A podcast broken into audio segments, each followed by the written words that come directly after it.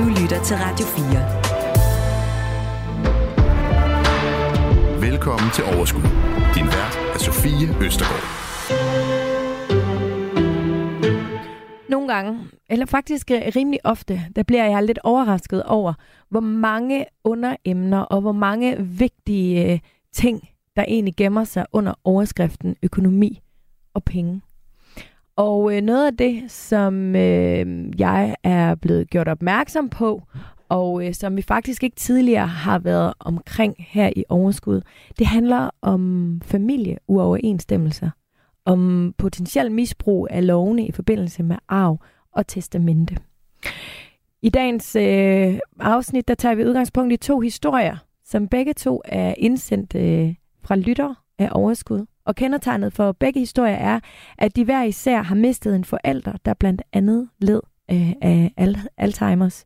Altså en sygdom, hvor de i deres sidste tid ikke var dem selv. Sygdommen og bortgangen har i begge situationer affødt uoverensstemmelser øh, om arven familiemedlemmerne imellem. Via de her historier og også øh, øvrige spørgsmål fra jer lyttere, der gennemgår vi i det her afsnit af Overskud reglerne for arv, fuldmagter, testamente, øh, misbrug øh, og meget mere.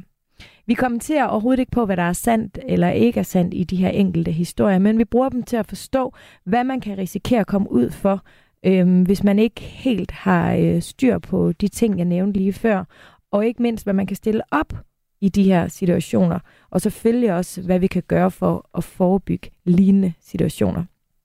Jeg kan simpelthen ikke forestille mig, øh, meget værre øh, end de her konflikter, der kan opstå, øh, ud over sorgen over at miste et øh, familiemedlem, at man så med, sin, med, med de efterladte skal stå i de her konflikter efterfølgende.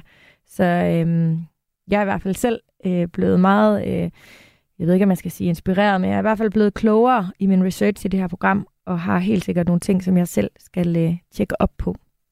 Men øh, heldigvis så har jeg til at hjælpe mig med at gennemgå de her juridiske regler, så følge teamet op med øh, en advokat med ekspertise inden for netop det her område.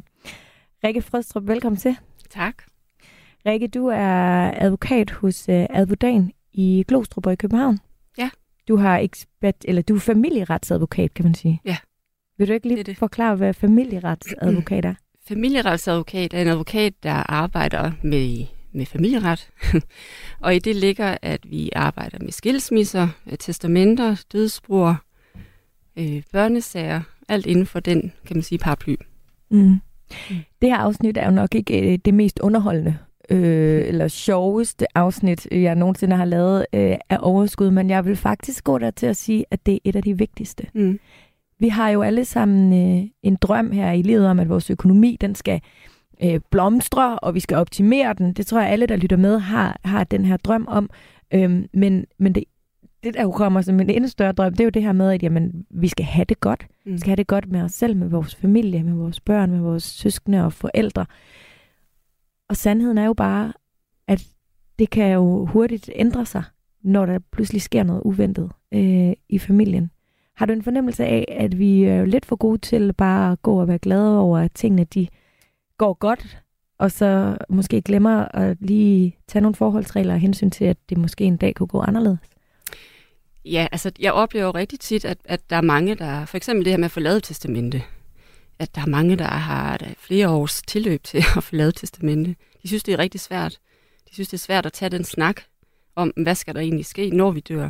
Der er mange, der sidder til møder hos mig og siger, hvis jeg dør, ikke? Men jeg retter dem jo altid, når du dør, ikke? Hvad så? Mm. Hvad skal der så ske? Øhm, og det kan være en rigtig svær snak. Og hvis ikke man tager den snak, og ikke får styr på testamentet for eksempel, så kan det bare skabe rigtig mange problemer. Så ja, det, det er helt klart noget, jeg oplever, at folk de synes, det er svært.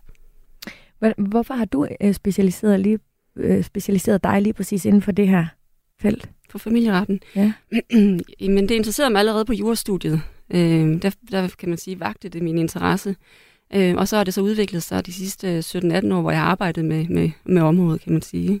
Jeg synes, det er interessant, fordi det er noget, man kan forholde sig til øh, som, som person, synes jeg også. Øh, og, og øh, så på den måde, og, og det, det, det er ikke kedeligt. det, der er rigtig mange problemstillinger, og jeg synes faktisk, jeg lærer noget nyt næsten hver dag. Men er det ofte, at altså,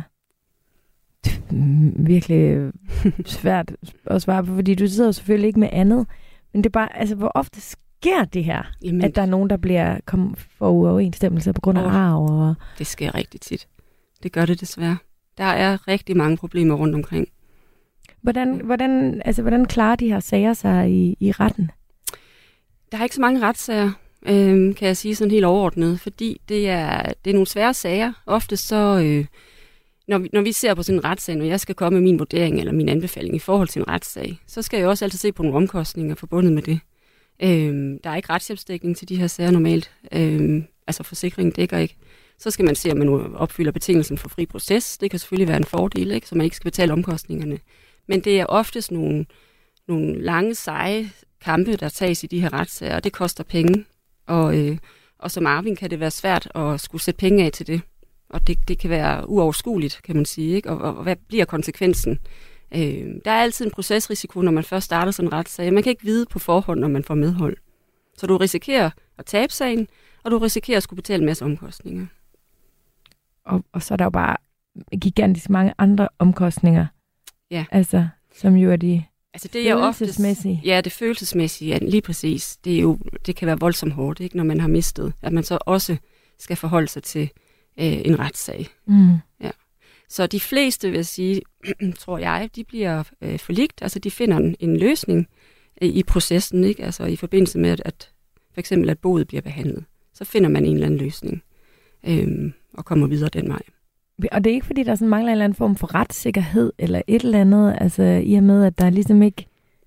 Nej, det synes jeg ikke. Det er, ikke, altså, Altså, det, er, som det er svært at bevise Ja. også, eller hvad? Altså, Ja, altså det kan være svært at... Be- nogle sager kan jo være svære at bevise, ikke? For eksempel når vi taler om, om som det handler om i dag med Alzheimer's, ikke? Altså øh, afdødes øh, tilstand, kan man sige, der er afdøde for eksempel og ønsker jo også. Ja, lige præcis, og ønsker øh, i forbindelse med, at man for eksempel lavede testamente. Ikke? Øh, det kan være rigtig svært at bevise, hvordan, øh, hvordan vedkommende havde det på det tidspunkt, at testamentet blev lavet. Og vi har jo alle sammen hver vores forhold til vores forældre, og mener at måske, de har sagt eller gjort, eller et eller andet, altså hørt, og vi har, altså, øj, jeg Lige kan bare præcis. virkelig se det. hvor Der er rigtig mange der. følelser, der spiller ind her. Ja. Ja. En ting er jorden, følelserne de spiller rigtig meget ind. Ja. Det her er Overskud på Radio 4. Nu skal du høre her, Rikke. Vi begynder programmet hos vores lytter, øh, Jette. Og øh, det er os, der har valgt at kalde hende Jette. Det er ikke hendes, øh, hendes, øh, hendes rigtige navn, men vi har simpelthen bare gjort det for at beskytte hendes anonymitet, men vi kender selvfølgelig hendes øh, fulde navn. Jette, hun har valgt at dele sin historie med os, fordi hun håber, at øh, det kan få os andre til lige at tænke os om, så vi alle sammen forhåbentlig kan stille os selv i den bedst mulige situation forud for, at den kommende arv skal gøres op. Jette har ikke ønsket at deltage i programmet selv, men vi har fået tilladelse til at fortælle hendes historie på baggrund af et interview med hende, som vi har lavet, og øh, dokumenter, som vi har fået tilsendt øh, og kigget øh, i sagen. Vi har selv øh, spiket hendes historie, og øh, den første del, den kommer her. I december 2019 døde min mor. Hun havde sygdommen Alzheimer's. Kort fortalt så opdager jeg i året inden min mor flytter på plejehjem, at min bror tager sig af hendes pengesager. Det gjorde han også i forbindelse med salget af min forældres gård, og jeg tænkte, at det har han styr på. Lige indtil den dag min kusine fortæller, at han har gang i noget ulovligt. Så da han ikke vil delagtiggøre mig i det, søger jeg en advokat. Jeg får fuldmagt fra min mor ud på plejehjemmet, mens to fra personalet overværer det. Her finder jeg skattepapirer og bankudskrifter, og der viser sig et billede af, hvad han foretager sig. Hen over et år kan jeg se, at der er forsvundet 420.000 kroner fra min mors konto. Pengene kom fra den gård, der tidligere blev solgt. Rikke, det her det var den første bid af Jettes historie, øh, og jeg synes, vi skal holde en lille pause her og lige, øh, lige ja, dykke lidt ned i den her. Det første, jeg tænker, vi skal omkring, det er jo det her med fuldmagten. Hmm. Øh, altså, kan du lige prøve allerførst at sige, hvad en fuldmagt, hvad er det egentlig? En fuldmagt handler om, at man tager stilling til, hvem skal hjælpe mig med mine forhold, hvis jeg ikke selv kan. Øhm, og det kan være alt fra pengesager til personlige sager. Øhm, så man tager simpelthen øh, stilling til, hvem er det, der skal sørge for, at, øh, at der, der kan handles på mine vegne, hvis jeg ikke selv kan. Mm. For eksempel på grund af en Alzheimers sygdom, der gør, at man ikke kan, kan længere. Og er det er en fuldmagt den eneste måde, man sådan på lovlig vis kan overføre penge på andres vegne? Ja, man skal have fuldmagt til at kunne gøre det, ja. Og hvilke former for fuldmagt eksisterer der? Altså, der har jo altid været det, der hedder en, en fuldmagt. Altså, vi har altid oprettet fuldmagt og generalfuldmagt. Øhm, indholdet kan variere. Det skal man tage stilling til, når man laver fuldmagten. Så skal man finde ud af, skal det både handle om min økonomi og mine personlige forhold, eller er der nogle bestemte forhold, jeg tager ud eller tager med. Så det skal man forholde sig til, når man laver fuldmagten. Men der er det, der hedder en generalfuldmagt, altså en, en fuldmagt, der øh, oftest vil træde i kraft med det samme. Så er der det, der hedder en fremtidsfuldmagt, som er et forholdsvis nyt system, vi har fået, hvor man, kan man sige, på forhånd tager stilling til øh, i god tid, hvem skal hjælpe mig, hvis jeg ikke selv kan. Og den Øh, vender vi tilbage ja. til. Mm. Og så er der noget, der hedder vævemål. Værgemål er en, øh, en mulighed, kan man sige, eller et, øh, et onde, hvis ikke man har fået, kan man sige, fået lavet en fuldmagt i tide, og man bliver ramt af sygdom. Hvis for eksempel man bliver så dårlig af Alzheimer's eller demens eller en sygdom, der gør, at man ikke længere kan tage stilling til, hvordan jeg får solgt mit hus, Mm. så kan det være nødvendigt, at nærmeste pårørende, de siger, men vi er nødt til at have mor eller far, hvis det nu er dem, der er blevet ramt, de er nødt til at komme under et værgemål, så vi kan hjælpe dem med at få solgt huset. Men de kan ikke selv give os en fuldmagt. De, så, de er blevet så dårlige nu, Ja. ja. at de ikke selv kan, de kan ikke give den her fuldmagt længere, og så er vi nødt til at søge et værgemål i stedet for. Jette, hun er jo i tvivl om, om hendes mor har givet øh, hendes bror en fuldmagt. Ja. Øhm, Det- Kan flere have en fuldmagt? I princippet ja, det kan de godt. Og hvis mor har været kan man sige, dårlig, ikke helt har vidst, hvad hun egentlig har lavet, kan man sige, gjort, kan det godt være, at hun har glemt, at hun har givet den ene fuldmagt frem for den anden. Ikke? Hvilken en gælder så? Jamen, det vil jeg sige, det er den nyeste. Ikke? Øh, Okay. Øh, men altså, det vil være en konkret vurdering. Man vil også se på, jamen, opfylder den også, øh, altså, kan man sige, betingelserne for, for den her oprettelse af en fuldmagt. Ja. Og, og hvad er de betingelser? Skal der være familiemedlemmer til stede? Eller? Nej, altså det, man kan sige, det, det er i hvert fald en god idé at få den skrevet under af to vidner, vidderlighedsvidner, som skriver under på, at den, der nu giver fuldmagten, også har været i stand til at, at forstå konsekvensen af fuldmagten. F- så vil jeg sige, så, er, så, så, så står man bedre med den her fuldmagt i hånden. Ikke? Mm. En fremtidsfuldmagt er der nogle andre regler omkring oprettelsen og gyldighedskrav. Ja. Men generalfuldmagten, der vil jeg anbefale, at man har to vidderlighedsvidner. Og f- inden vi hopper tilbage til uh, Jettes historie, øh, så har vi brug for også lige at få helt styr på øh, blandt andet, eller så har vi brug for at få helt styr på det her, som øh, hedder en fremtidsfuldmagt. Øh, og øh, værgemål. Værgemål, det kan man nemlig søge hos familieretshuset, og det er også her, du i gang sætter din fremtidsfuldmagt. Derfor Altså, det er lidt indviklet og kompliceret alt det her, men vi må holde tungen lige i munden. Jeg er sikker på, at øh, når programmet er omme, så ved vi præcis, hvad vi skal gøre. Men derfor så har jeg selvfølgelig ringet øh, øh, familieretshuset op, og her sidder du, Maria Wenzel Sørensen. Velkommen til. Jo, tak skal du have. Maria, du er kontorchef øh, for Værgemål. Velkommen øh, til øh, Overskud. Øhm, Maria, vi starter øh, med en fremtidsfuldmagt. Øh, når, vi, mm. når vi taler om den, så er det jo vigtigt at understrege, altså det ikke er hos familieretshuset, at man får lavet en fremtidsfuldmagt, men det er her, man får den i gang sat. Vil du ikke lige prøve at Ja. starte med at forklare, hvad er forskellen på det? Jo, man kan sige, at selve øh, fremtidsfuldmagten, den opretter man selv. Altså den skal man øh, sørge for selv at skrive. Det kan man jo enten gøre netop på egen hånd, eller også så kan man også sørge for at få nogen til at hjælpe en. Det kan fx være en advokat, øh, noget juridisk rådgivning til det. Når den så er, øh, er skrevet, så, øh, så skal man ned forbi øh, notaren, og, øh, eller først skal man faktisk lige lægge den ind i øh, det, der hedder fremtidsfuldmagtsregistret. Det er inde på tinglysning.dk. Og så, øh, så skal man efterfølgende ned til, øh, til notaren og, øh, og vedkende sig den der. Der skal de ligesom se, at man er i stand til at, øh, at oprette den, og at det er ens eget ønske. Og så ligger den, øh, så ligger den i dvale, øh, kan man sige, indtil at man senere hen måske får brug for den. Og så er det først der, vi kommer ind. Øh, vi kommer ind, når det er, at man skal øh, kraftsætte den, altså når personen er blevet syg og ikke længere kan, kan varetage sine egne interesser, så, øh, så kan dem, der er blevet skrevet ind i fuldmagten, så kan de ret henvende sig til os. Mm. Og kan du prøve at sætte lidt ord på, hvorfor det er en god idé at få lavet en fremtidsfuldmagt? Ja, det kan du tro. Det, der kan være flere gode grunde til at, at overveje, om man skal lave en fremtidsfuldmagt. Men man kan sige, at formålet med at udarbejde den, det er jo, at man i hvert fald på et punkt, hvor man stadigvæk er frisk, så kan man selv bestemme, hvem det er, der skal handle på ens egne, altså på ens vegne, hvis man på et tidspunkt ikke kan. Netop på grund, ofte hører vi det her med demens, men det kan også være grundet alvorlig sygdom eller, uly- eller ulykke. Så der er jo en, en god grund til at oprette det, fordi du er øh, meget selvbestemmende ind i det her, og for mange kan det give en tryghed at vide, hvem det er, der skal tage over, hvis man en dag bliver, bliver syg. Øhm, så så det, det, er, det er årsagen til det. Øhm, mm. Der kan også være en god grund til at oprette en fremtidsfuldmagt i de familier, som ikke er konfliktfyldte. Det skal man i hvert fald lige overveje, fordi det er nogen, man giver øh, ret vidtgående oplysninger og adgang til. Ja. Kan man ændre sin fremtidsfuldmagt? Fordi jeg kan jo godt på nuværende tidspunkt i mit liv have en idé om, hvem der skal varetage for eksempel min økonomi. Men det kan jo godt være, at jeg om fem eller ti år ikke har den samme øhm, i tankerne. Ja, det kan man godt. Man kan altid ændre den. Øhm, og det er også vigtigt, at man sørger for at få, få den opdateret, hvis man på et tidspunkt ønsker, at der er nogle andre, der skal, skal sættes ind. Så man skal jo sørge for, at de personer, man har skrevet ind, de kan ligesom varetage opgaven. Så hvis nu man, lad os sige, man har sat sin ægtefælde ind, det er ofte det, vi ser, og at ægtefælden selv bliver syg, så er det vigtigt, at man får ændret den, så der bliver skrevet nogle andre ind, som så kan, kan varetage opgaven i stedet for. Rikke, vil du, vil du sige, at det er os alle sammen, der, altså vil du anbefale os alle sammen at lave sådan en fremtidsfuldmagt? Ja, 100 procent. Og det plejer jeg også at sige, at det er uanset hvor gamle vi er, så skal vi lave den der fuldmagt. Så hvor gammel, altså hvornår skal vi lave den?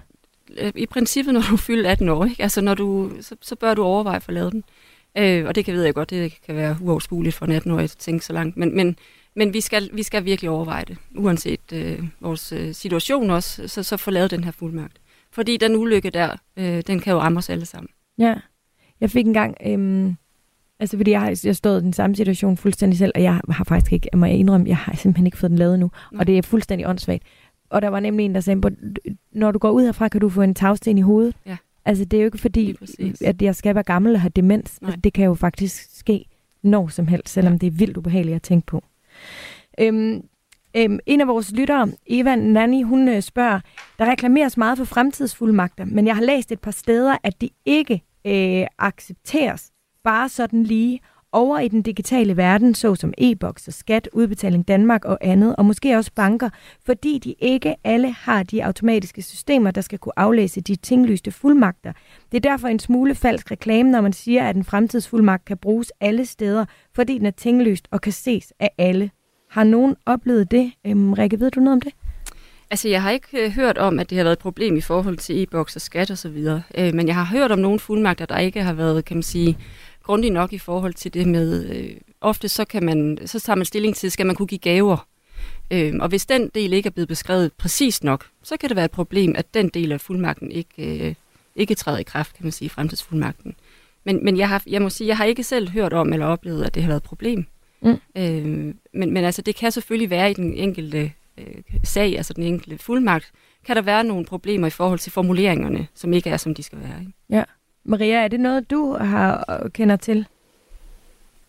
Øhm, vi kender ikke til det her med, at folk ikke kan, altså de ikke bliver givet ind i sådan et automatisk system, men, men jeg tror, det der sker, det er måske en misforståelse. Øhm, fordi jeg kan forklare, hvad det er, der sker, når, den bliver, når vi sætter, kraft, altså sætter fuldmagten i kraft. Ja, meget gerne. Og det, der sker, det er, at den bliver, den bliver offentliggjort i det, der hedder personbogen. Og det kan man finde inde på tinglysningsretten. Og der vil vi alle sammen, alle vil kunne fremsøge en fremtidsfuldmagt, hvis man logger ind med sit MitID. Så så længe man ligesom har øh, navn og CPR-nummer på den, der har oprettet fuldmagten, så vil alle, det vil sige banker eller en ejendomsmæler eller hvem end det nu må være, der vil alle kunne gå ind og, og ligesom fremsøge og tjekke det her. Så det er ikke fordi fremtidsfuldmagten øh, bliver sendt ud til for eksempel banker i sådan et automatisk system. Man skal ind selv og finde det inde i, øh, i personbogen. Men det kan alle gøre. Og så er der mulighed for, hvis man har en, øh, en fremtidsfuldmagt, som dækker både øh, økonomiske og personlige forhold, så kan man godt få en fuldmagt til sådan nogle øh, digitale selvbetjeningsløsninger. Det gør man gennem borger.dk. Øh, man kan også fx tage fat i skat, og så skal man også sende sin fuldmagt ind, og så får man også en, en sådan automatisk selvbetjeningsløsning. Men det er ikke noget, der sker af sig selv. Men alt det her med at skulle ned på tinglysningen, og, altså, altså det kan jo godt virke lidt omstændigt, øhm, Rikke, og der er måske nogen, der sidder og tænker, okay, nu, nu tabte de mig. Mm. Øhm, men er det, ikke, er det ikke noget, hvis man betaler, altså skal man selv møde op, eller altså, er det noget, der kan køre lidt mere automatisk? Altså selve øh, oprettelsen af fuldmagten, ja. når vi hjælper med det, med fremtidsfuldmagten, mm. så tager vi selvfølgelig altså både rådgivning omkring, hvad skal den indeholde øh, i forhold til både økonomi og personlige forhold, men vi hjælper jo også med at få den oprettet. Og, og, og der er det rigtigt, jeg oplever flere, der, der støder panden mod muren, når de skal oprette den, altså mm. i systemet, ikke? i forhold til det her register, som vi hører om, at det kan være en udfordring. Så det hjælper vi med at få den oprettet der, og vi sørger for at, øh, at give instruks til, til vedkommende om, hvordan de så også får bestilt en tid hos notaren, så de kan komme derover. Vi tager ikke med til notar, det gør vi ikke, men altså, så, så ved de i hvert fald, hvad de skal have med til notaren, øh, og hos notaren er det så, at de, de vedkender sig fuldmagten, og, og så kommer den så i mål der. Ikke? Mm. Øh, men, men jo, det kan være, det kan være svært for, for mange at, at, at finde ud af systemet. Ja. Mm. Men det skal man ikke lade sig skræmme af. Man få det gjort. Få det gjort. Ja. du lytter til Radio 4. Øhm, Maria, vi skal også lige øh, ind på øh, vævemål. Vi talte øh, lidt tidligere om, øhm, hvad det præcis var. Hvordan udvælges personen, der skal have det her vævemål? Det gør vi, øh, det gør vi ved, at vi øh, undersøger, øh, hvem det er. Ofte er det en person, som øh, at den person, der ansøger om at få etableret et vævemål på vegne af en anden, kan man sige, som også ofte ønsker at blive væve, og så undersøger vi, om personen er i stand til det. De fleste tilfælde, så øh, udpeger vi en pårørende, øh, og det er jo noget med at sikre sig, at personen er i stand til øh, at varetage opgaven, men også er indforstået med de forpligtelser, der er, når man bliver, øh, når man bliver væve. Øh, hvis det er, at der ikke findes nogen pårørende, som hverken kan eller vil, øh, så vil det i stedet for være en, en fast væve, altså en, en professionel væve, som bliver udpeget til opgaven i stedet for. Og hvad nu, hvis der er flere, der gerne vil, og det faktisk allerede er der, at der opstår øh, konflikter i familien? Det er sådan, at hvis der er, hvis der er flere, som gerne vil være væve, og, som, og det giver en, en form for konfliktoptrapning, kan man sige. Nogle gange kan, de jo, kan der godt være flere, der melder sig på banen, og så øh, løser det sig sig selv, men hvis der er flere, og der er konflikt i det, så vil man ofte overveje, om det i stedet for skal være en fast væve. Fordi det, der er vigtigt, det er, at væven kan, kan varetage opgaven, øh, uden at blive forhindret, så at sige, eller modarbejdet øh, eventuelt af andre. Men hvordan kan I vide, om der er flere, der melder sig som væve? Lad os nu sige, øh, i for eksempel Jettes tilfælde, historien, som vi hørte om før, vores lytter, Øhm, hvis hendes bror har meldt sig, vil Jette så automatisk få at vide, at broren har meldt sig? Eller kan det være noget, der bare kører hen over hovedet på hende, som hun ikke aner noget som helst om, og pludselig så er han væve for deres mor? Det vil det sagtens kunne være. Det er ikke sådan, at man er ude og, øh, og tage fat i alle pårørende for at høre, om de ønsker at blive væve. Der, er, altså der, der er det sat op sådan, at der skal man kontakte os, for at man, eller hvis man ønsker at blive væve, øh, eller hvis man tænker, at der skal være et vævemål. Hvordan kan I så sikre, at der kun er gode intentioner med at blive væve? Der undersøger vi jo dem, der øh, kan man sige, tager fat i os, og vi øh, hører dem omkring forskellige ting. Samtidig så øh, hører vi også den person, som skal under vævemål. I nogle tilfælde er det jo ikke sådan, at man ikke er i stand til at, øh, at selv give udtryk for ens, øh, for ens ønske på det tidspunkt at man for eksempel er erklæret dement, betyder jo ikke, at man ikke har øjeblikke, hvor man ikke godt kan øh, fortælle ens, øh, ens ønske. Så derfor så hører vi selvfølgelig også altid personen, der skal under øh, vævemål. Og den vej igennem kan man også sige, at øh, der vil de modtage et brev, og hvis man har pårørende, som for eksempel hjælper med det, så vil de også komme til at se, så vil de jo så ofte se brevet der. Mm jeg kan virkelig også bare se, altså Rikke, at der er rigtig mange sådan faldgrupper eller ting, der kan altså, gå galt i sådan en proces her. Er det der, hvor nogen de føler, øh, de kan føle, at de bliver stillet lidt ud på sidelinjen, og så opstår en konflikt? Ja, det tænker jeg. At lige præcis som i Jettes tilfælde her, ikke? Altså, hvor, hvor hun øh, lige pludselig finder ud af, at hvor der er, foregår et eller andet, som jeg ikke har været klar over. Mm. Øh, ja, men det, ja, det ser vi helt sikkert. Men Maria, både med vævemål med, øh, og også med en fremtidsfuldmagt, øh, altså den, der ligesom står med ansvaret, øh, altså, mm. hvis nu den fremtidsfuldmagt for eksempel er lavet for, den kan jo godt være lavet for 40 år siden, altså øh, bliver den bare så, øh, altså, så træder den bare i kraft, uden at der er nogen, der stiller spørgsmålstegn ved den, hvis den for eksempel er 40 år gammel? Ved fremtidsfuldmagten? Ja. Ja, ja det vil, altså man kan sige, vi går jo ind og vurderer, om det, der står i fremtidsfuldmagten, overholder, kan man sige, øh, den lov, lovgivningsmæssige ramme. Så vi skal selvfølgelig sikre, at det, der står, er, øh, er korrekt og kan lade sig gøre. Hvis der er noget, som, som der står i det, som ikke kan lade sig gøre, så bliver den del bare ikke sat i kraft, men resten bliver sat i kraft, for eksempel. Så man, vi er inde og vurdere på det, men øh, hvis man ikke ændrer sin fremtidsfuldmagt og lader den ligge, lad os sige, i 40 år, og den så bliver i kraftsat der, og det stadigvæk er lovgivningsmæssigt korrekt, så, så vil den blive kraftsat, fordi man lovgivningen er sat sådan noget, at, at så skal du ændre den, hvis du ønsker mm. noget andet, inden du bliver syg. Og, og hvad nu, hvis, øh, hvis den, der står med ansvaret, øh, misbruger det her ansvar, og for eksempel udbetaler penge til fordel for sig selv? Ja. Der er lidt forskel på, øh, på hvad hedder det, vævemål og så fremtidsfuldmagt. For fremtidsfuldmagtsdelen, der, øh, der er det sådan, at der kan man, øh, der kan man foretage de handlinger, som, som fuldmagten nu giver adgang til, hvis man skulle misbruge det. Øh, det ser vi ikke særligt tit. Det er meget, meget få sager, som vi har med det. Men hvis det skulle ske, så, øh, så er der en proces, hvor vi kører et tilsyn, øh, altså hvor vi undersøger sagen, og hvor vi, øh, vi så finder ud af, om personen stadigvæk kan varetage opgaven. Men det med fremtidsfuldmagtsdelen, der er det kun noget, vi gør, hvis der er nogen, der gør os opmærksom på det. Det er ligesom en del af det at have oprettet en fremtidsfuldmagt, mm. hvor man selv har udpeget en, man har tillid til, at man, der er ikke sådan et aktivt tilsyn, som der er modsat på værgemål.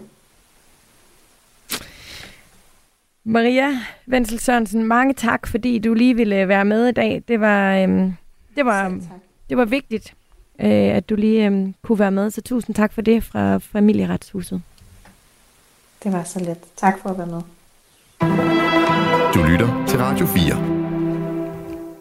Nå, Rikke, vi hopper tilbage til øh, Jettes historie om de 420.000 kroner, der forsvandt fra hendes øh, mors konto. Det er ikke fordi, jeg ikke har været der for min mor. Det er mig og mine børn, der har smidt, hvad vi havde i hænderne, når for eksempel hjemmehjælpen ringede, fordi hun ikke lukkede op. Jeg kender ikke noget til et testamente. Jeg har spurgt i Københavns byret. Jeg ved ikke, hvor jeg ellers kan spørge. Der er sikkert ikke noget. Og hvis der er, ville det så overhovedet kunne hjælpe mig. Der er vel noget, der hedder tvangsarv. Ja, øhm, Rikke, øh, nu kommer vi ind på øh, testamente, øh, og det er Jette i tvivl om overhovedet eksisterer. Hvordan kan hun øh, finde ud af det? Altså, det, det kan hun ikke, før, kan man sige, mor hun dør. Øh, så hun har ikke ret til at få oplyst. Nu kan vi høre, at hun har taget fat i Københavns Byret for at spørge til det her testamente. Mm. Og hun har ikke ret til som, som arving at høre på forhånd, om der ligger et testamente. Men når mor hun dør på et tidspunkt, så, så, så skal der øh, oplyses, kan man sige, om der er et testamente. Okay. Så har hun i hvert fald ret til at få det oplyst. Ja.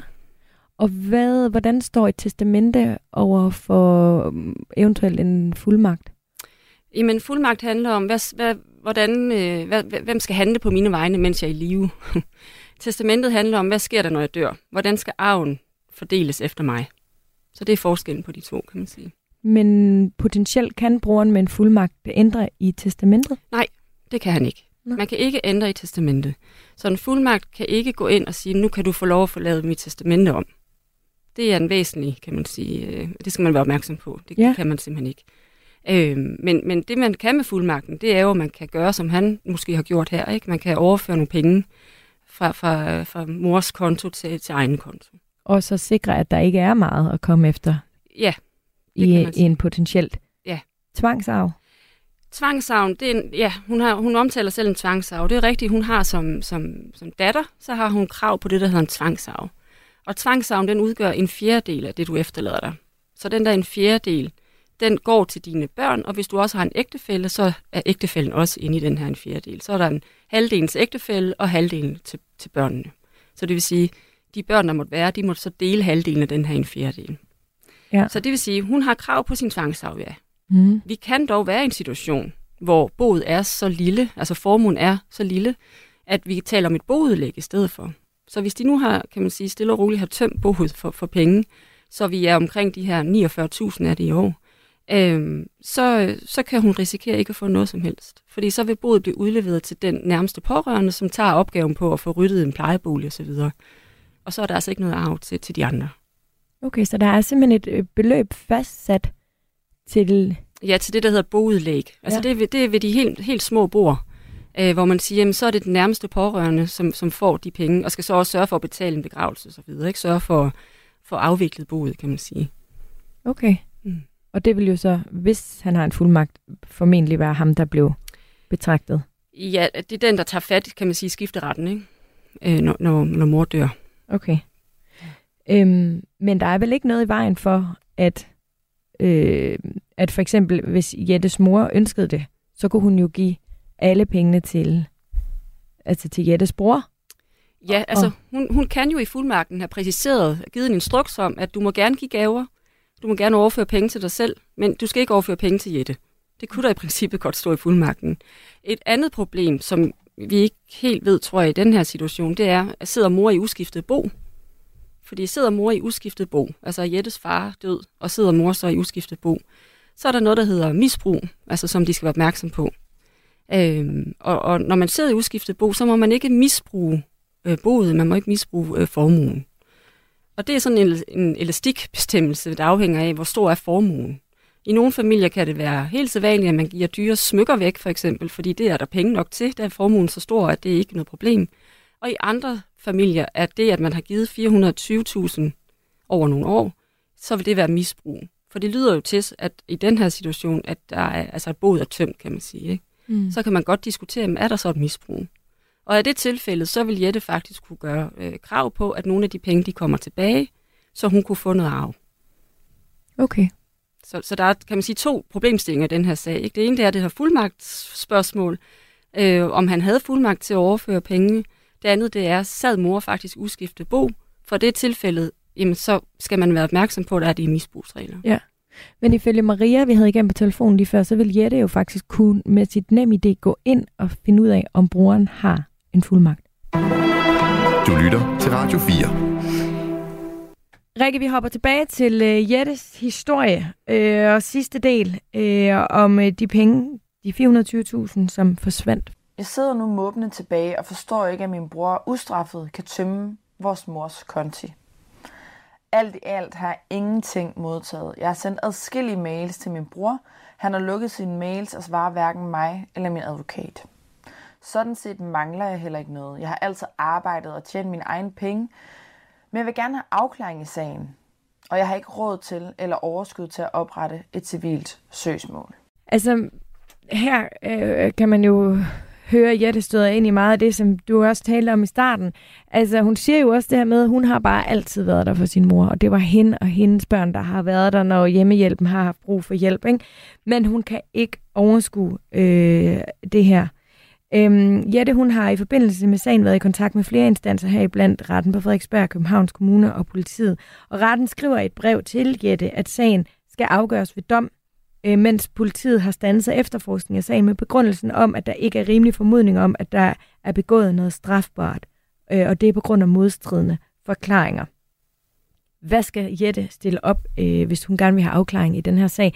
Fordi en ting er jo pengene, og som hun siger, jeg har altid tjent mine egne penge, det er egentlig ikke det, det handler om. Men retfærdigheden, retfærdighedsfølelsen i sådan en situation, hvor det er ens egen bror og mor, og altså jeg kan virkelig godt følge Jette. Mm. Ja. Jamen altså det, der er tilbage, kan man sige, det er netop det her med at, at, at starte en sag op, ikke? en retssag. Altså stævne, stævne bror øhm, i, det, i den her situation. Hvis hun kom til dig, vil det så være en af dem, hvor du sagde, mm, kære Jette, det, det, Jeg, vil, jeg, jeg kan vil, ikke bevise Nej, det. det er jo det. Jeg vil se på, hvad ligger der af, af, af kan man sige, journaler på mor, altså hvor dårlig var hun, øh, hvornår den her fuldmagt lavede, og hvad var mors øh, helbredssituation på det tidspunkt. Mm. Øh, men det er jo ikke altid, vi kan få indhentet de oplysninger. Fordi øh, det, at, at hun har en fuldmagt, hvis hun havde det, øh, Jette, det er jo ikke ens med, at hun havde, havde fået ret til at få de her oplysninger. For det afhænger jo også igen af, hvad, hvad indeholder fuldmagten. Og det tyder jo på, at her at der har bruger en fuldmagt, der måske er nyere end Jettes. Det er ikke til at vide. Men altså, man skal i hvert fald se på, hvad er der er beviser i sagen. Og det er Jette, der har bevisbyrden i sådan en sag. Hun vil skulle overbevise en dommer om, at, at øh, der er sket misbrug. Ikke? Øhm, eller hvad der er, der er sket. Ja. Men og, du var inde på det kort til at starte med, men hvad med, øh, altså du siger, man kan ikke rigtig have en forsikring i forhold til det her, men kan hun søge, vil hun kunne søge for eksempel fri proces? Ja, hun vil kunne søge fri proces, hvis hun opfylder betingelser for det. Der er nogle økonomiske betingelser, der skal opfyldt. Øhm, og, og, og det kan jo selvfølgelig være, gøre, at man så, hvis man får den i hånden, tænker, så gør jeg det, fordi så har jeg ikke så meget andet at tabe, mm. udover at, at det er hårdt øh, følelsesmæssigt at, at, at gennemgå sådan en retssag. Ja. Men så er der i hvert fald ikke den økonomiske del i det. Øhm, fordi det er helt klart et, et, et vigtigt parameter i det her, det er det. Og øh, hvordan finder man ud af, om man er Altså om man kan søge fri proces? Ja, det er jo noget af det, vi hjælper med at undersøge, om man opfylder betingelserne, og så søger man i Civilstyrelsen. Og så kan man få en, en afklaring, inden man, inden man anlægger sag. Okay. Ja. Kan du sige noget som helst? Altså er det typisk sådan nogle sager her, I, I støder på? Altså, det er ikke usædvanligt, nej, det er det ikke. Men, men som jeg tror også, jeg sagde tidligere, det, ofte så vil de her sager, de vil, øh, de vil udmunde i en eller anden form for aftale eller forlig i forbindelse med, at boet bliver behandlet. Øh, men i den her situation kan jeg forstå, at der har der ikke rigtig været, været grundlag for det, i og med, at, at bruger ikke har svaret på nogle spørgsmål eller svaret på mails. Øh, men, men, og så er det jo så, at man er, står tilbage med, okay, skal jeg så anlægge en sag for ligesom at komme til bunds i det? Ikke? Mm. Så, men jo, vi, vi ser det desværre ret ofte. Jeg kan øh, fortælle, at efter flere års tavshed øh, fra Jettes bror, så er han faktisk vendt retur nu til Jette og til hendes øh, tidligere advokat. Ja. De er nu i kontakt, men de er ikke nået til enighed i sagen. Okay. Du lytter til Radio 4. Vi hopper videre til en historie, som en anden lytter har skrevet ind til os med. Øhm, øh, der er også blevet der er også øh, uoverensstemmelser i familien, og lytteren ønsker også at være anonym.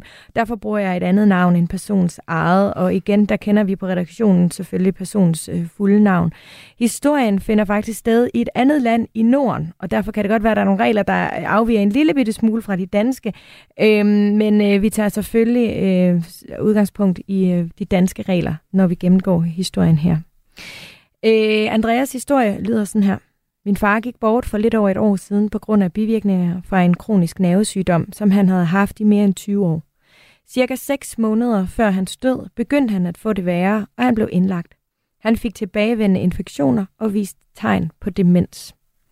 Kort efter hans indlæggelse lavede hans kone, nuværende enke, øh, lad os kalde hende for C, et testamente, som hun fik min far til at skrive under på. Altså mens han ikke var sund og rask, hverken psykisk eller fysisk. Derudover var de to vidner, der skrev under på testamentet, også patienter på det gamle sygehus, eller på det samme sygehus og født i starten af 1930'erne. Det vil sige, de var også syge og over 90 år. Så ifølge mig og min søskendes holdning var det tvivlsomt, om de var i stand til at underskrive som vidner. Ydermere manglede den et stempel, som man skal have på et testamente, som påstår, at alle, der har underskrevet det, er sunde og raske. Ifølge testamentet vil den i ægteskabet, der lever længst, sidde i uskiftet bo. Rikke. Vi har jo tidligere i programmet været omkring oprettelsen af, af øh, et øh, testamente, og derfor gør vi det også kort her. Men øh, altså, for at underskrive et testamente, øh, mens far er syg med vidner øh, fra to syge patienter over 90 år. Hvad tænker du? Altså, fordi jeg tænker noget, men du er jo meget klogere end mig. Ja, men altså, jeg kan sige, man, kan, man må jo gerne lave det, der hedder et vidnetestamente. Øhm, og det kræver netop to underskrifter øh, fra, fra to øh, personer, som ikke har noget med, med vedkommende at gøre, kan man sige. Må i hvert fald ikke nævnes i testamentet, være nævnt i testamentet. Øh, men det er klart, at de personer, der skriver under, de skal selvfølgelig også være habile. Øh, og, og, og det kan man jo måske nok øh, stille spørgsmålstegn ved, i forhold til de indlagt og så videre, hvordan deres kan man sige, helbredsmæssige forhold har været. Ja. Men altså, hvis de har været habile, øh, og har bekræftet samtidig med, at, at testator, som det så fint hedder, har skrevet under på testamentet, at, øh, at han, var i, han var klar over, hvad indholdet af det her testamente det var, jamen så er det ifølge dansk ret, så er det gyldigt. Men det kan... kræver ikke et stempel, som der bliver omtalt i det, i det her eksempel. Okay. Så, så det vidnetestamente kræver to vidderlighedsvidner. Notartestamentet, som er den mest sikre model, kan man sige, vi har i Danmark, kræver, at man går forbi notaren. Men hvad er usikkerheden så ved den anden her? Fordi Vi- hvis, du, hvis du siger, at den virker, alt er godt, Ja. det er fint. Og lad mig lige slå fast, man kan sagtens være 90 år og fuldstændig skarp Yes. i, i hovedet. Det er slet ikke øh, aldersshaming på den måde. Nej. Men, men jeg kan godt forstå, at man sidder med en lidt underlig følelse, når det er to, Mm. øh, der er så gamle og er øhm, indlagt på samme sygehus. Der er jo Mm. noget, der tyder på, at de måske... Ja, altså man kan sige, ja, hvad gør man med sådan Ja. et vidnetestamente? Øh, igen, en retssag om, hvad, hvilken tilstand var de her vidner i? Og, og spørgsmålet er, at man kan sige, usikkerheden ved, ved, ved et vidnetestamente, det er, at vidderlighedsvidnerne kan være afgået ved døden, når, når man skal bruge testamentet. Ikke? Så man kan ikke engang få deres forklaringer. Men Nej, og i, denne her, i det her tilfælde kan det måske være ja, lidt problem. mere... et problem, Øh, ja. eller kan være en, der er i hvert fald en risiko, kan man Ja. sige. Øh, men ellers så vil man jo, vil man jo køre, føre dem ind som vidner, de her to vidderlighedsvidner. De vil så kunne forklare omstændigheden omkring testamentet, da det blev oprettet. Øh, tale de med ham om hvad indholdet og så videre. Ikke? Okay. Er det, er det en sag, hvor du tænker, den vil du tage? Der er De øh, er stor... så, de er så svære. Ja, Ja, ja. det er de. Okay. Ja. Og det er jo så øhm, enken der, hendes ønske var at sidde i uskiftet bo. Mm. Øhm, som vi jo har været inde på, betyder, at formuen ligesom ikke skal fordeles, Ja, lige præcis. før hun så, En gang er væk, En eller gang vælger at skifte går bort. både. Ja, ja. Øhm, skal børnene ikke godkende det? Jo, altså jeg vil sige, det tyder på, at det er nogle andre regler, der har reguleret den her sag, du lige taler om. Ikke? Fordi i Danmark der er det sådan, at hvis man skal sidde uskiftet bo, og, og, og man ikke har fælles børn, altså så det vil sige, i det her tilfælde, hvor det er, det er manden, der har nogle, det vi kalder særbørn, øh, der skal de give et samtykke. Så det vil sige, vil hun sidde i uskiftet bo, den her længstlevende, som vi også kalder det, øh, så vil det kræve et samtykke fra de her børn. Sådan er reglerne i Danmark. Så vi vil faktisk slet ikke komme ud i den her Nej, situation. nej. nej. Godt, vi hopper lidt videre i historien. Mig og mine søskende blev altså meget mistænksomme over det her testamente, og vi havde en advokat, som bekræftede os i, at testamentet ikke var lovligt. Vi beskrev vores bekymringer over det til myndighederne, men det er vist sådan, at selv om de kan anerkende, at de forhold ved testamentet ikke var efter bogen, har de ikke magten til at afvise det. Det betyder, at mine søskende og jeg skulle lægge en sag an for at få testamentet dømt ugyldigt. Mm. Er det også sådan i Danmark? Ja, det er det. Så det er ikke sådan, at du i forbindelse med, at et, et, døds, et dødsbo bliver behandlet, at man så kan bede skifteretten om at tage stilling til et testamente sådan på forhånd, kan man sige. Så, så de, kan, de, må, de må henvise til, men hvis I er uenige i indholdet, så må I en rejse en sag. Og hvis man så rejser en sag, så er det jo forbundet med rigtig store øh, udgifter. Ja, Og dem skal man betale selv i sidste Dem ende. betaler man selv, og du kan også risikere at betale for, for modpartens omkostning, hvis du taber sagen. Det, det lyder altså lidt sindssygt, ja, Rikke. Det er, og det er nok også derfor, der ikke er så mange sager. Det, det må vi bare konstatere.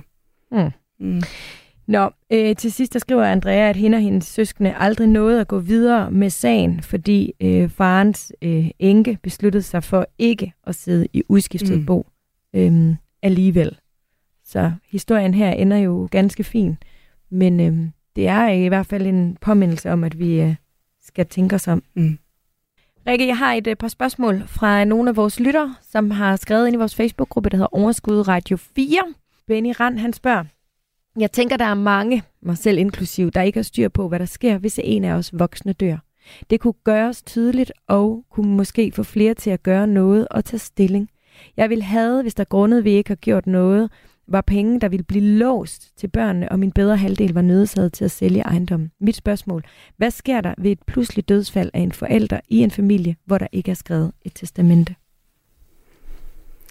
Jamen, hvad sker der? Øhm, det afhænger af, om, om, om man er gift eller ikke er gift. Ikke? Så hvis vi har mor og far og nogle børn, øhm, og som jeg har været inde på tidligere, hvis ikke man er gift, jamen så arver man ikke hinanden. Og så er det børnene, der arver. Mm. Og de penge, de skal falde, og de skal stå på den her forvaltningskonto, indtil børnene fylder 18. Og hvad så i det tilfælde, man er gift Hvis og man er- ikke har lavet et testamente? Ja. Hvis man er gift, så er det sådan, at arveloven siger, jamen som ægtefæller, der arver man hinanden. Man arver halvdelen af det, som afdød efterlader sig. Og den anden halvdel går til børnene. Så på, Testamente eller ej? Ja.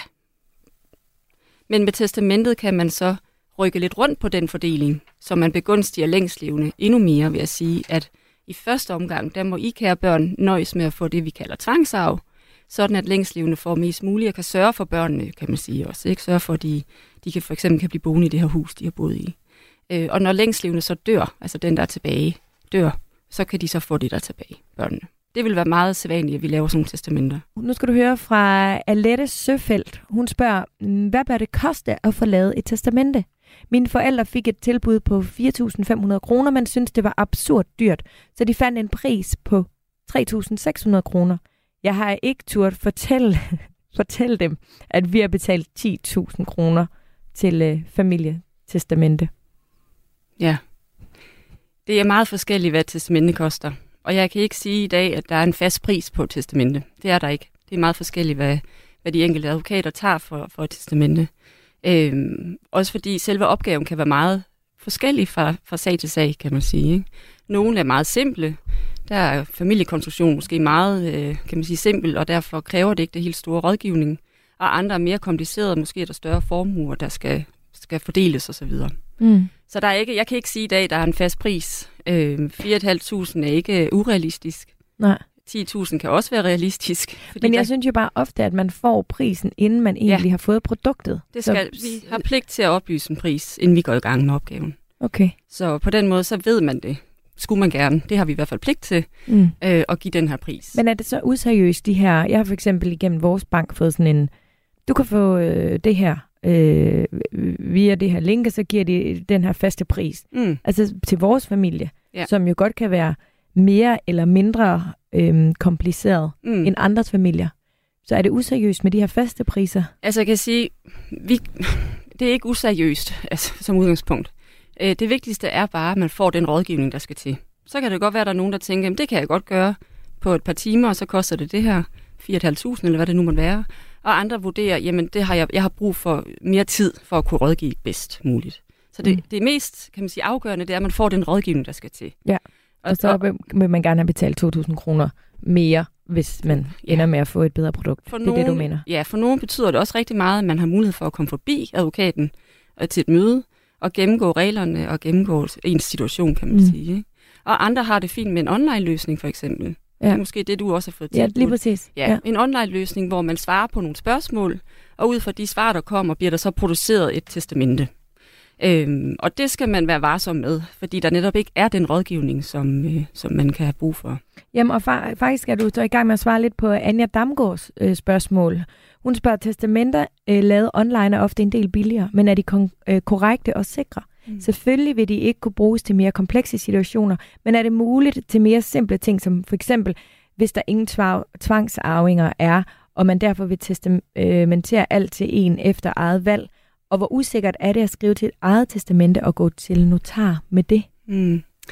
Altså igen, så der er den her rådgivningsdel, som, som et eller andet sted mangler, når vi taler online-testamenter.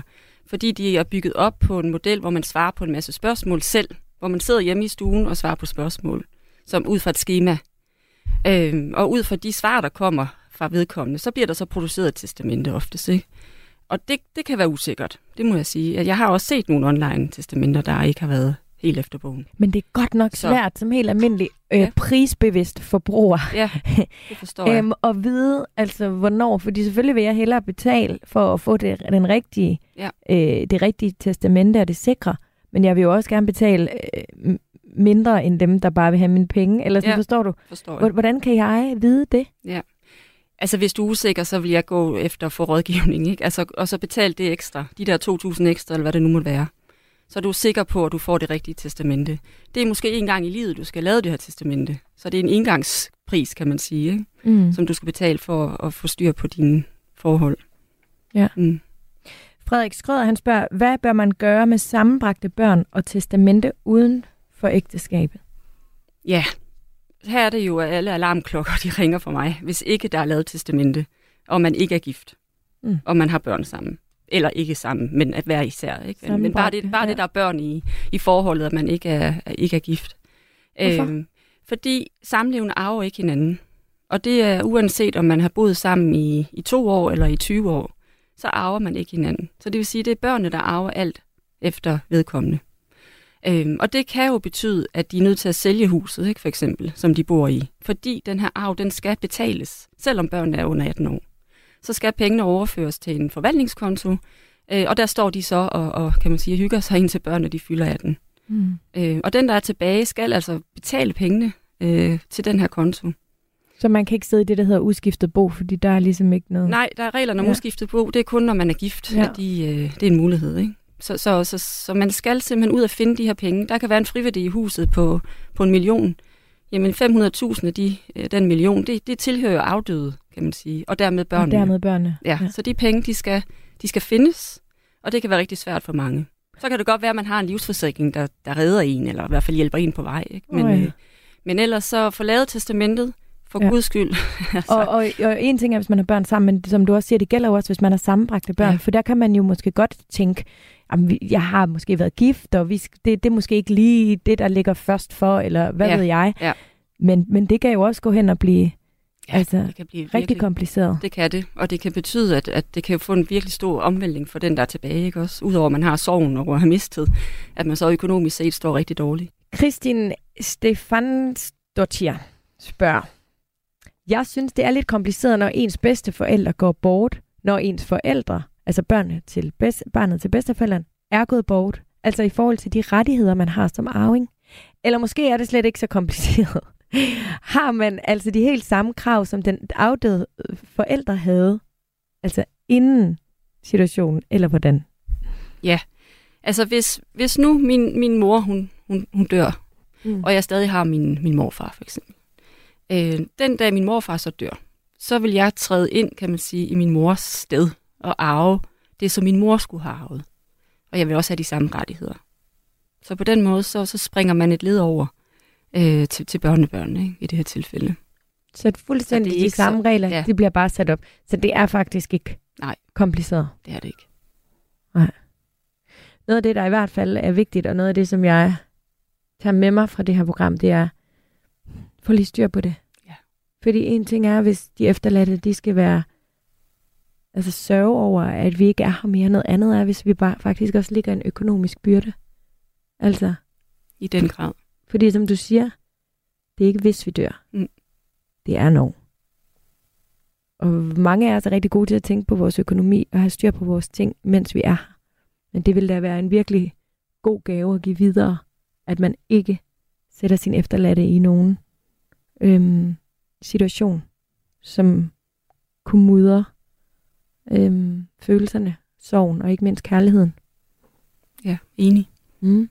Er der noget, Rikke, du tænker, vi mangler ved omkring? Få lavet den der fremtidsfuldmagt. Få lavet den. Ja. Og, Nej, øhm, ja, og få, få kigget på det testamente, ja. Få noget rådgivning. Det er nok mit bedste råd. Så kan det godt være, at du ikke har behov for at få lavet testamentet. Men få den rådgivning, inden du tager stilling. Ikke? Jeg vil rigtig gerne takke øh, alle øh, vores øh, lytter, som har bidraget til øh, det her øh, program. Både Jette og Andrea, som øh, delte deres historie med os, men også alle de spørgsmål, som I har stillet øh, via vores Facebook-gruppe, der hedder Overskud Radio 4. Det har været øh, virkelig vigtigt øh, for afsnittet her, at I alle sammen har bidraget, så vi kunne komme hele vejen rundt, og jeg synes også virkelig, at man kunne mærke ægte følelser hele vejen igennem programmet. Øhm, og så vil jeg gerne sige øh, tak til dig, Rikke, fordi du ville øh, være med i dag. Selv tak. Det, øh, tænk sig, at det er det her, du arbejder med til dagligt. Men der må jo findes en glæde i faktisk at hjælpe folk med at få styr på tingene. Helt sikkert. Ja. Helt sikkert. Men øh, Rikke Frøstrup, du er fra Advodan i Glostrup og i København. Tak fordi du vil være med. Selv tak. På mine sociale medier kan du altid finde mig, hvis du har et, øh, en idé til et emne, vi skal tage op her i programmet. Og øh, husk også, at øh, på Facebook, der har vi øh, en øh, gruppe, der hedder Overskud Radio 4, hvor du er meget velkommen. Programmet var tilrettelagt af Maja Christine Grønbæk, og øh, Anna Paludan Møller var produktionsassistent. Jeg hedder Sofie Østergaard. Du lytter til Overskud på Radio 4. Ny vært på X-Factor, Maria Fantino. Hjertelig velkommen til Portrætalbum. I Portrætalbum bruger Anders Bøtter musikken til at vise nye sider af sine gæster. Jeg fik jo mange venner gennem Mew, gennem albumet Frangers.